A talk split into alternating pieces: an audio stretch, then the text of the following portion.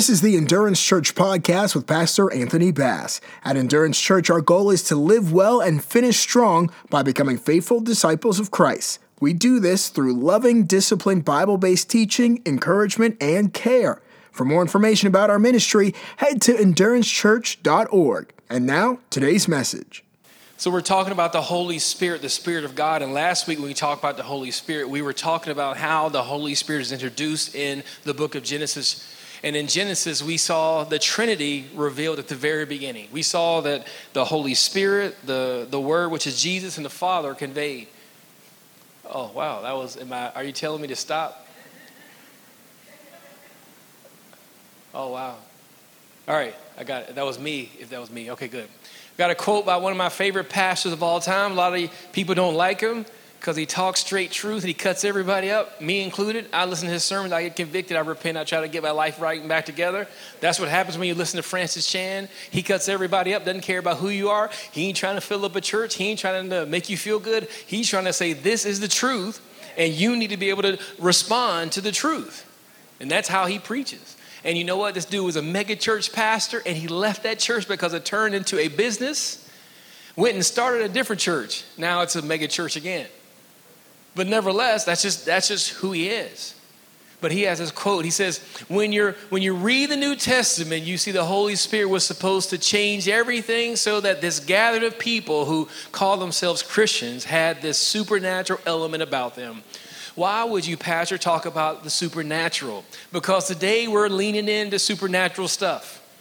We live in a naturalistic world. I'm in, when I'm in my class, we're doing our observations of quantitative analysis. We come from a naturalistic perspective. And a naturalist perspective means only thing, the only thing that you can see that exists, touch, feel, taste, the, your senses, that's the only thing you think is reality.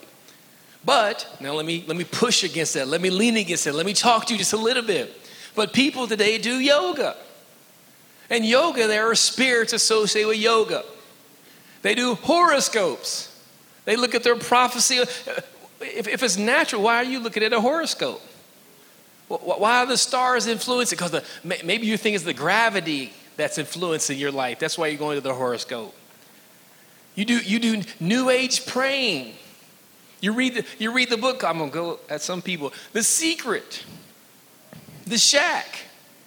You read these books that are spiritual books, but they're not Christian. They're not. And as a result, you are saying something that you really need to think about. You're saying, I agree there's a spiritual truth.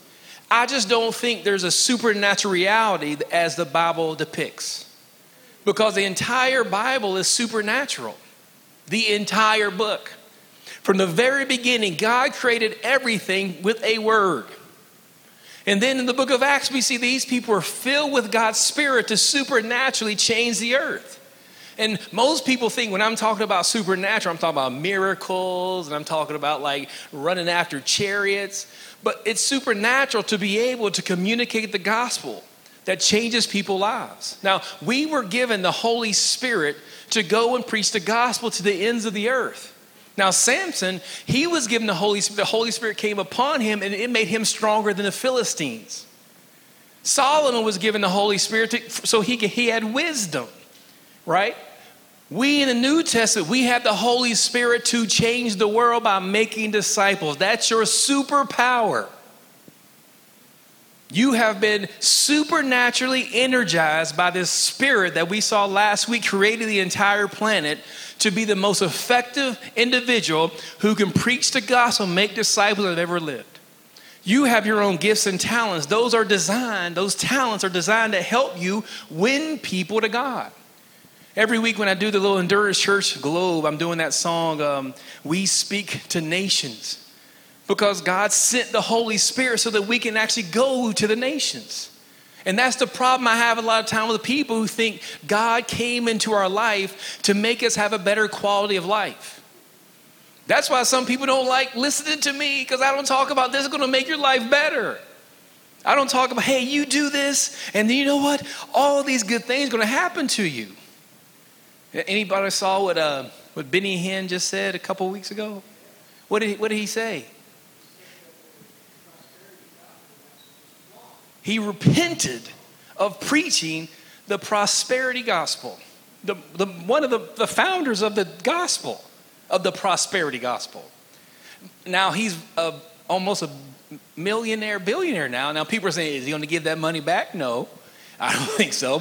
I, I don't know. He, he might. I mean, if, if he does, I think I think if Benny Hinn gives the money back, God will raise him back up to show everybody that God can prosper you. God can prosper you. That's not a problem. But the problem is when you stick on one point and say, this is the entirety of the gospel. The entirety of the gospel is marriage, and everything is about marriage. The entirety of the gospel is about healing. And I'm going to talk about healing all the time. The entirety of, like, that's heresy. That's, that's heresy. When you make one point, the entire point of the gospel. And so that's what, that's what he's talking about here. In the context of our time, God has supernaturally enabled us to win people to himself. If you ever wonder why you are good at with people, You're, you're good at hurting people. Some of you are good at talking to people, good at counseling people. Like, you have been strategically gifted to win people to Jesus Christ and make them disciples. Now, the only thing that hinders you from doing that, I'd say, is probably your own personal ambition, maybe even fear, but the culture. God's kingdom is about winning people to himself. And the only way people get to his kingdom is if you have the courage and boldness to tell people about Jesus Christ. Genesis chapter, what time? I see that. Oh, I got a lot of time. Uh oh, y'all in trouble. I'm not gonna do that. I know it's football time, so I'm not gonna do that. Uh, I know, I know. See, don't even, don't even, woo. See, I feel offended now, like, right? Genesis chapter six, uh, verses one through four. So last week we were from uh, the beginning of Genesis chapter one. Now we're in chapter six. We, we completely skipped over what happened in the garden because this is specifically about the Holy Spirit. Here is a scripture that's probably one of the most controversial scriptures of all time, period. And I'm going to talk about it today boldly because I talked about today being a supernatural message. And it means that in a lot of ways. This will probably be, probably for some of you, the most offensive message you've ever heard. And for some of you, the coolest message you've ever heard. But nevertheless, this is a message you need to hear. And verse one, remember, this is written for the The Hebrews who had come out of captivity, and now they're trying to understand their world. Remember, Moses is writing this, being led of the Spirit by God, to all those Hebrews who had been delivered from Egypt, went through the water, and now they're trying to figure out, who is our God? Tell me something about him. And that's when you go to Genesis. This is an explanation of the God of the universe, of the creator of God. So I'm like Miriam. Like, I'm sitting down learning about God because I'm reading the writings of Moses about God. Because remember, at this time here, there's somebody behind there. Is that somebody? Or that's the, that's the Spirit. Okay. So so listen to this. So it says, understand this. There, the, the, the Hebrew people have been delivered. They're on the other side of the Red Sea. Moses, being filled with the Holy Spirit, is writing about stuff that happened before he was even born. So Moses didn't, he wasn't witness to any of this. He wasn't there when the earth was created. Moses wasn't there. How would he know that? How would, how would Moses know any of this information? Unless God gave him the information. That's, you got to get the, you got to get from the very beginning how supernatural this is. Because nobody was there. With Genesis one, no one was alive at that time. At the beginning, God created the heavens and the earth. No one was there. No one saw that. That God had to give, download, like a computer, or, or hook it up to Wi-Fi. He had to download the information onto the laptop. And Moses was the laptop. He, he, he got the information, loading was complete, and now he is communicating the information out to the rest of the nation of Israel. And this is how they're understanding about God. And it says, now, this is Moses writing about a time before Moses was alive. And this is the time in between Genesis chapter one, then Genesis chapter three, the fall, in between the fall and then the Tower of Babel, or the fall and Noah getting to the ark. This is that time between the fall and Noah getting to the ark. And this is why Noah actually even went to the ark. Here it says, now it came to pass when men began to multiply on the face of the earth. So what's, what's happening? How are men multiplying? Go ahead and say it. We're a grown church. Y'all, you know, S- somebody say it again. Sex. They're having sex. And thank goodness they're having sex. Sex is good. Sex is designed by God. So this is not a sin. Understand, understand. This is this is not sin, right? But watch this. Now it came to pass when men began to multiply on the earth, and this is important, daughters were born to them. And so now we saw the beginning, Cain and Abel. We saw that they were had this little issue, and then what happened to Abel? He was killed. And then Seth came around, and now people think the righteous line is, is going to make it, and the world's going to be, you know, realize the God kingdom. But no, here there's something very horrific that happened. It says the sons, now let me re- say this again, when men began to multiply on the, the face of the earth, and daughters are born to them, that the sons of God saw the daughters of men. Now, this is the part where most people have the biggest challenge. Please listen to this point I'm about to make. This term, sons of God, is only used in four different contexts in entire scripture.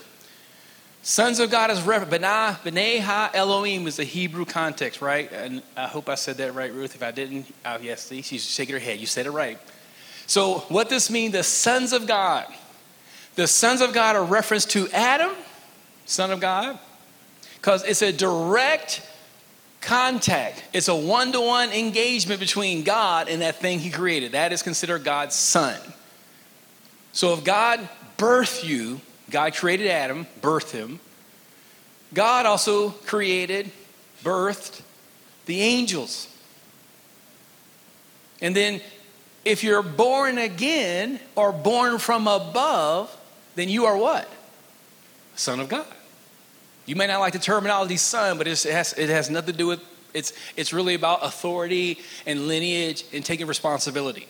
So I gave you two. The last one, who is God's son? Jesus.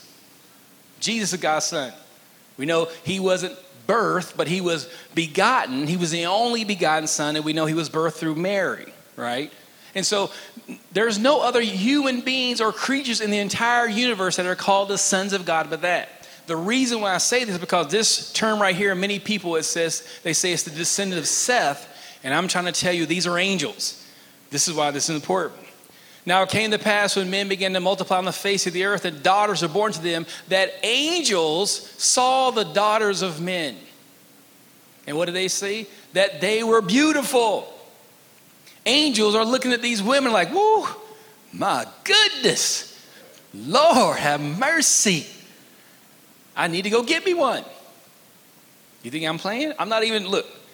It says, and they took wives for They took wives for themselves of all whom they chose.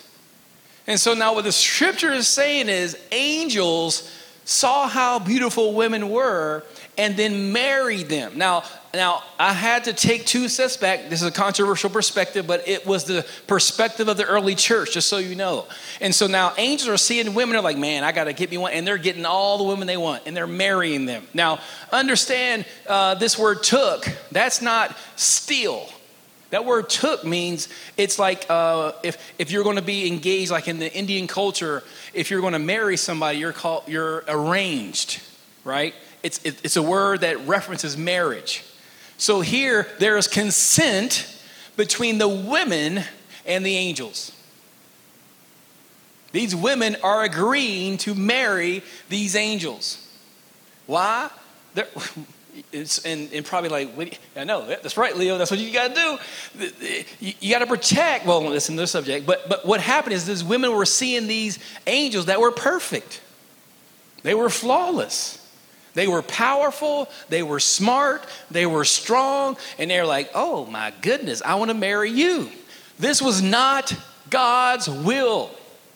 It was not God's will for angels to have intercourse and children with humans. You say, what are you talking about? All right.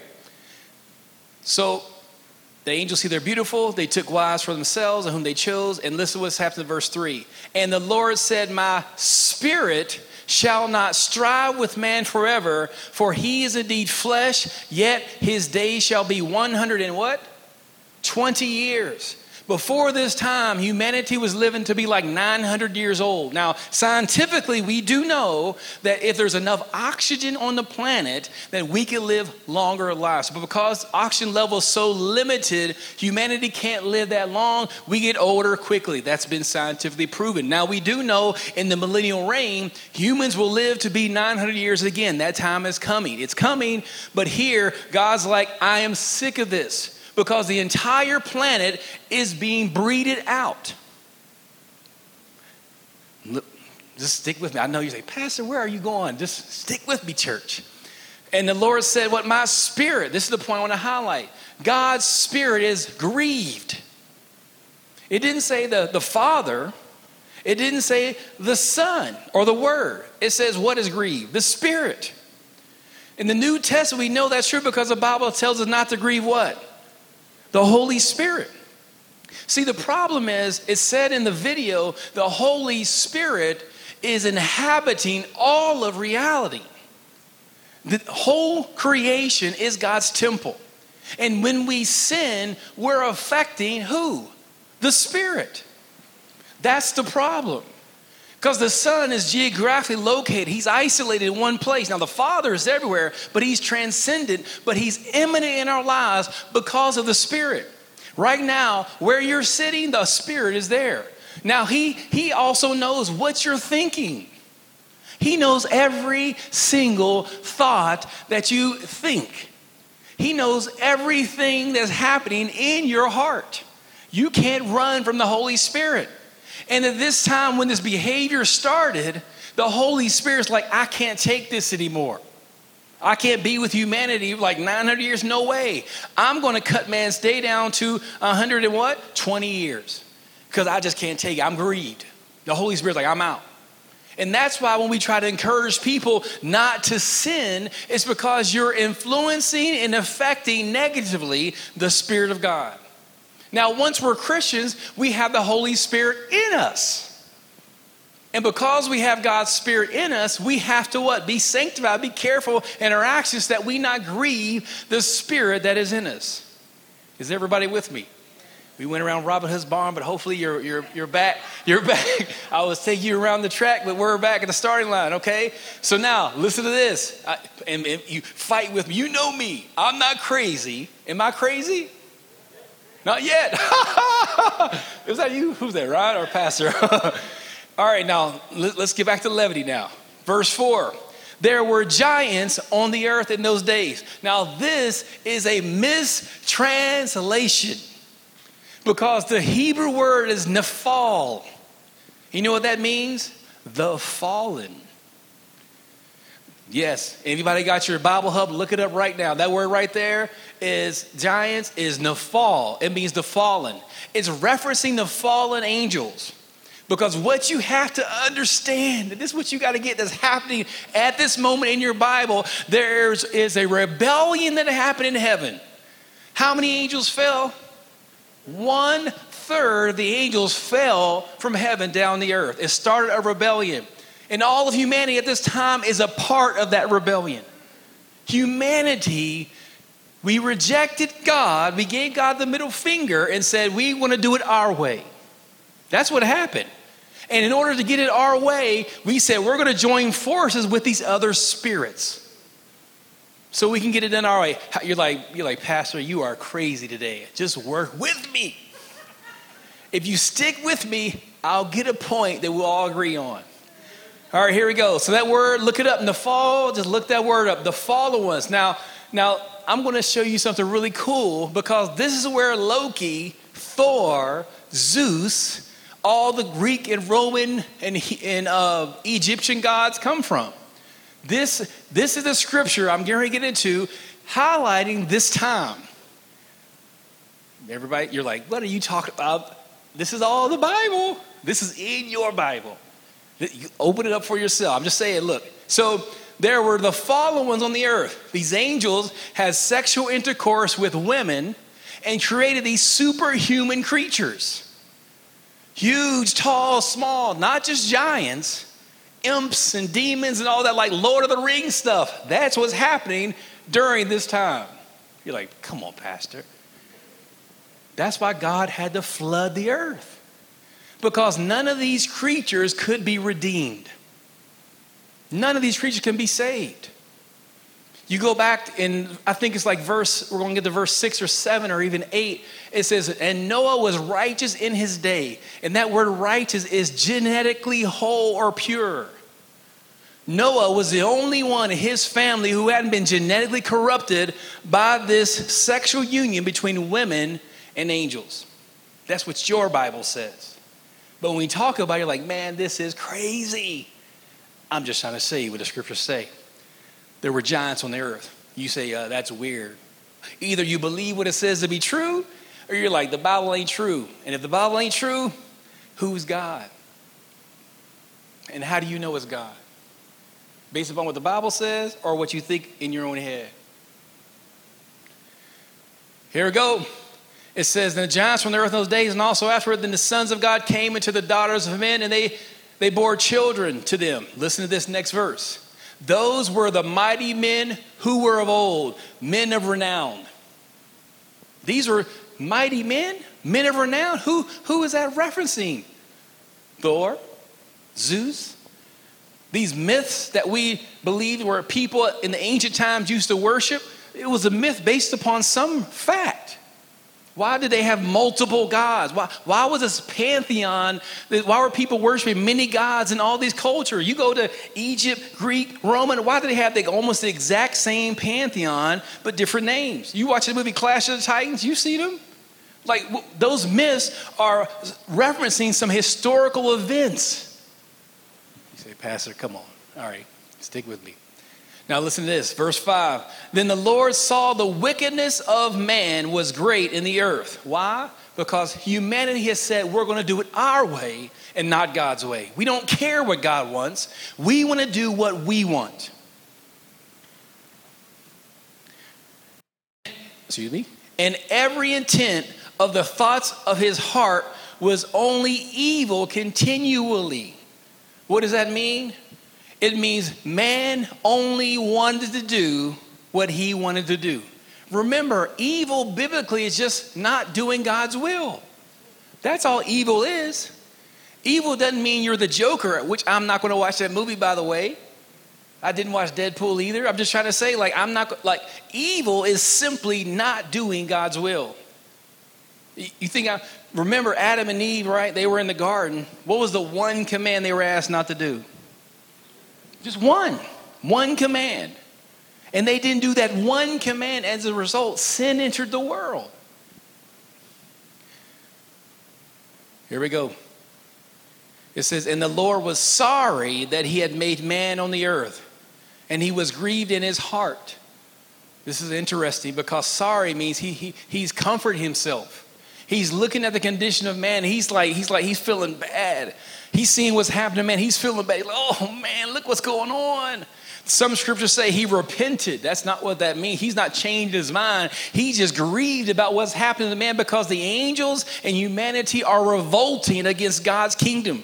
Remember, God is the king at this time of the world, and people are rejecting the king. And now this part, he was grieved in his heart. What's another word we use for heart?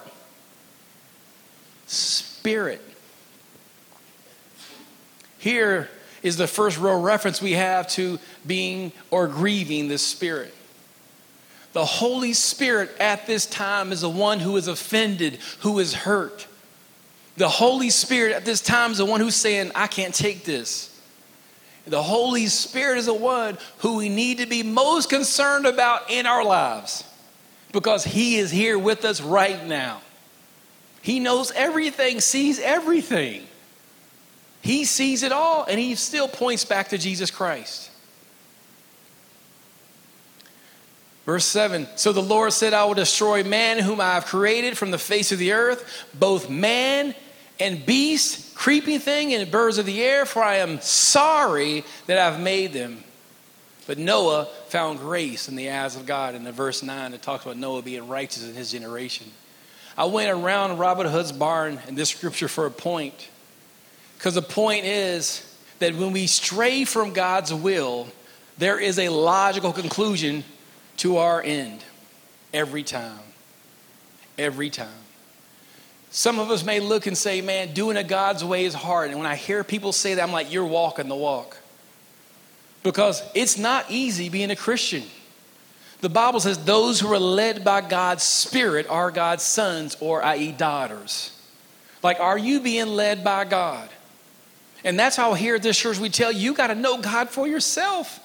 You got to read his word for yourself, because this ain't play play. This is life and death stuff. There are people right now, and I, I use the same story because it's all I got right now. Two stories. I was in Iraq, and when we were in Iraq, we were preaching to people about Jesus Christ. This was before ISIS came.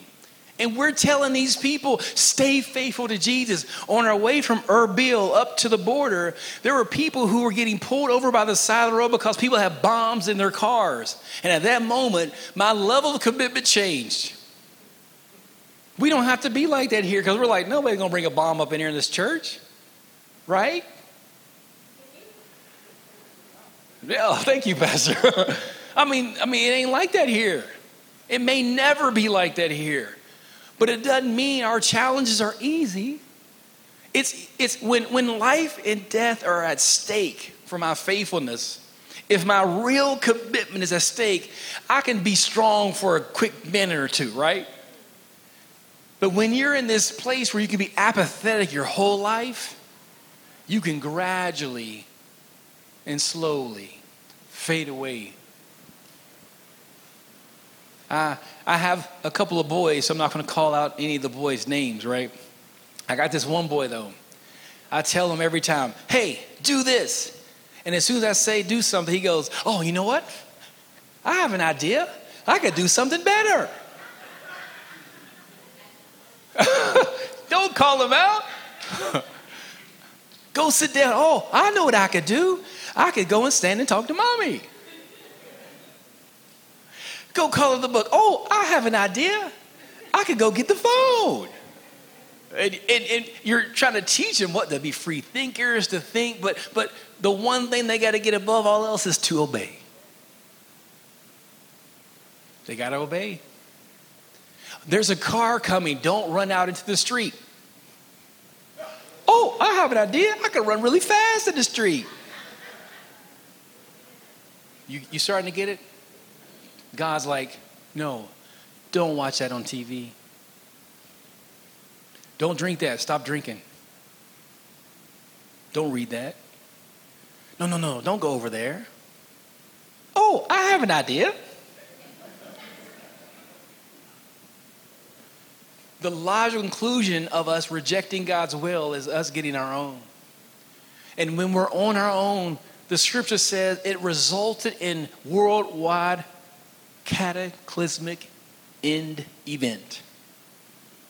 In the last days, there's going to be a time when the Bible says Satan is bound for a thousand years. This is for context. But it says Satan gets out. Do you know how he gets out? The Bible says humanity lets him out. And I always wonder, why would humans help Satan? Because in the end, Satan's number one rallying cry is like this: freedom. Oh, I know you didn't like that. Don't you know that's Satan's cry? Freedom. Satan doesn't want to be bound by God. He wants to be free, to do it his own way. Yes. Freedom is Satan's cry. When we come to this church or we come to God, we're like, wait a minute. You're asking me to obey? I'm, you're putting me in shackles? And I'm not trying to put you in shackles to hinder you. I'm trying to put you in shackles so you can have real freedom. Some people say, you know what? I could keep on drinking. I'll be okay. I'll keep on drinking. I can, I'm managing. I'm maintaining. And you're slowly putting yourself in bondage. I can watch this on T V at night. It's okay. I'm telling you how many people I know, they were watching on T V. Next thing you know, they're in an affair. And they're like, how did I get here? Because your freedom took you into bondage. This is, this is the saddest story in all reality, because humanity rejected God and we trusted these angels, these demons, instead of trusting God. Got a couple points, and we're, we're done for the day. The union of angels and humans, human and women, grieve God's spirit or the spirit of God. I'm not trying to say you're going to have interactions with angels, but the Bible says you will be. You won't even know it. That's what the Bible says. Be careful how you treat people, because, and, and just so you know, angels in the Bible do not have wings. Those are just one group of angels. In the Bible, they look like us. They look just like us. The Bible says be careful how you treat a stranger, because you could be entertaining a what? An angel, and you don't even know it. That's what I'm saying. In the end, when we when we enter eternity, everything I said is going to be like, oh, he was speaking the truth. And I'm trying to tell you, I'm speaking the truth right now. Trust me. Not because I'm saying it, because I'm just, I'm just one of those guys who has to say what the Bible says. That's all I am. Our interaction with the Spirit of God determines our well-being. God's Spirit is everywhere. So don't think because you're at home, you're by yourself, it's dark, that God's Spirit ain't there. Don't think because you're in an airplane going to New York that God ain't there. He's everywhere. The creation is His temple. And ultimately, you don't want to affect or influence or grieve Him. Understand that the Holy Spirit's impression, understand that the Holy Spirit's impression of our lifestyle affects our relationship with God. How you live matters. It matters. How you live matters. It matters. You ain't, you, life isn't frivolous. When, when, when, when I was playing pro football, we were deadly serious. Why? Because we knew that if we got played bad, we get cut. And we knew we had to play hard because we didn't want to get cut. And we, we have a we have a fireman in here, right? And when you go fight fires, you are deadly serious. Because he knows if he goes in there playing around, and the, are you a captain? Is there a captain? Okay. The captain tells him, go grab that hose and go up that steps. And if you go, I have an idea. You get it now. That cost some people their life. In a war, we're fighting, we're shooting, we're killing and all that stuff. And, and the captain says, go over there and shoot those people. And we're like, I have an idea. Police officer, do we have any police officer in here? Not today. Police officer tells you, keep your hands out your pocket. I have an idea. I just put some gum in there, and my mouth sure is dry. I'm not hurting anybody. I'll just put a stick in my mouth. God's like, don't do that. I have an idea. Don't offend God's Spirit. Revere it. If you've gotten to the point in your walk where you can actually hear God's voice for yourself, then when you hear God, do what He says. Do it. God is trying to save your soul, the souls of your family. There's so much at stake with every single choice. It's hard, but it's worth it. Remember, the Spirit of God is His most precious to Him. For some reason, God said, you know what? You can stab my son. God said, you can blaspheme me and my son and even my home. But He says, if you blaspheme the Holy Spirit, you know what He says? You shall never be forgiven.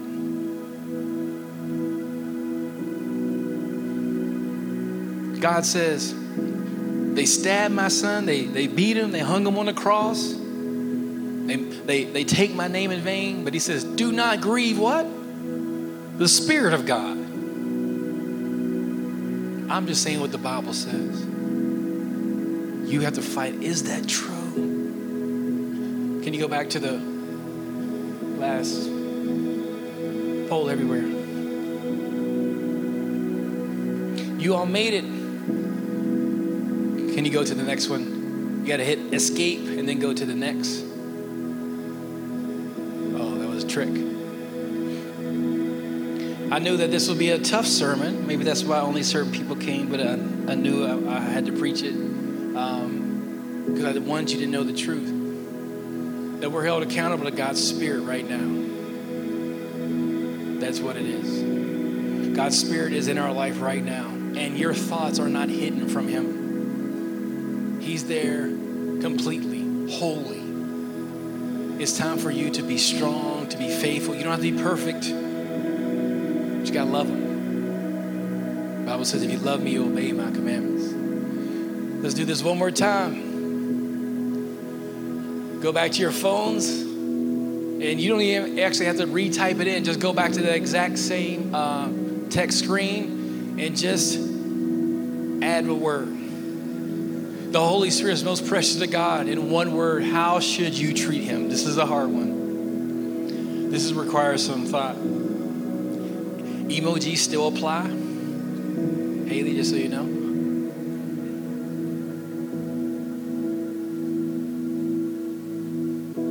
Amen. See, I am scared as a pastor this moment. I, pro- I preach that sermon. I said, everybody's going to hate me. Nobody's going to get it. And I look around, and the first word I see is reverence, honor, loyalty. That's what God wants. Not to me, not to Endurance Church. If you leave this church, it's okay. Just go serve, honor, worship, and respect God. Can we bow our heads? This has been a presentation of Endurance Church. For more about the ministry, head to endurance church dot org. Follow us on Twitter at twitter.com slash endurancechurch. And like us on Facebook at facebook.com slash endurancechurch.tv. Remember to live well and finish strong.